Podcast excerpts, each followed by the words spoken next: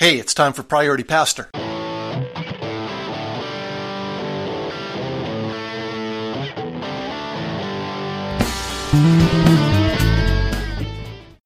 Good day, this is Darren Ride. Welcome back to Priority Pastor. Last time around, I, I mentioned some common board eldership mistakes based on a, a training I'm doing coming up. And part of the training talks about tools, uh, useful tools, effective tools that boards and uh, elders can use. And here's a, a list of them with a quick description. If you want to know more about these things, you can probably Google them or you can hunt me down and ask me about that. One of the tools is a consent agenda.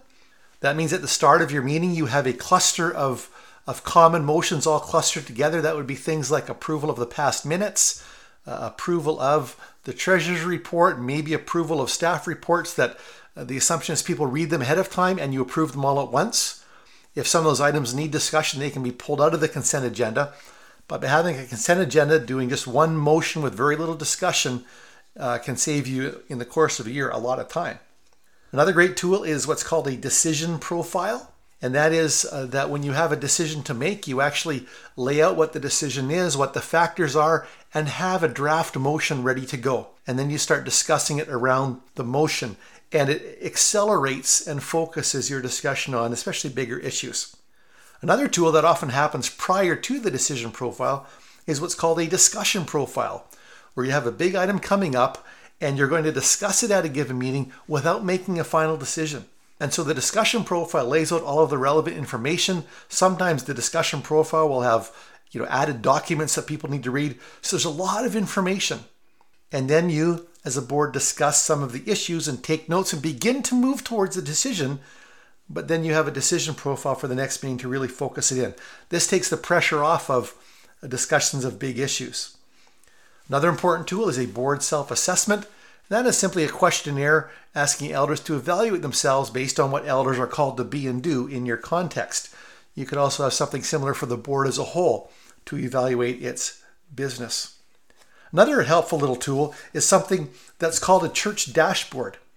And a church dashboard is simply that you have uh, some, some quick access to very important facts. You know, financial uh, facts and figures, and, and ministry facts and figures, and a calendar of plans, and you know some of those things that are all kind of you know summarized together, so you can very quickly get your finger on the pulse of the life of the church. Another tool is to have a really clear budget process and I did a webinar recently on that. It's, important that you have a clear budget process tied to the purpose of the church in relation to the ministries. Make sure the ministries are aligned with the purpose. Each of those ministries, this is another tool, should have a very clear mandate stating the purpose of that ministry and how that ministry actually functions. Should be a one page document, just giving clarity to every ministry. Very similar to that is a position focus for each of the staff members and ideally for the ministry leaders if someone's in charge of the ministry, whether they're paid staff or, or unpaid volunteers, it's good to have a position focus. It's a mini job description, one pager, stating the purpose, who they're accountable to, uh, what their you know operating structure is, and what some of their goals are. Another very important tool is that you have a clear nominating committee process. In most uh, churches, there's some kind of nominating committee, uh, particularly for the board of elders and you need a clear process for that so it doesn't become a, a race to the you know the most rapid way we can find people to let their name stand but rather a process of vetting and approaching and identifying those who ought to serve. And i've got a fairly rigorous nominating committee process that i use in churches where i serve and i may have to do some further training on that.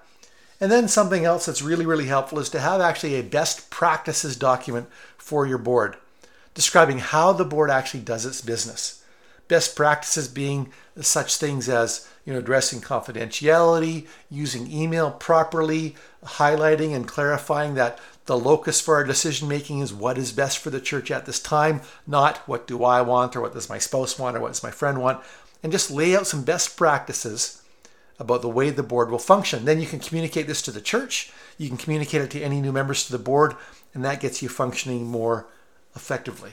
Well, that's a, rapid sprint uh, through a list of some tools that uh, you might find helpful in functioning as on a board or as a board. If you can't find what you need online, you're welcome to contact me and I can send you more what I've got on any of those tools. and I may do some expanded training on some of these in the future as well.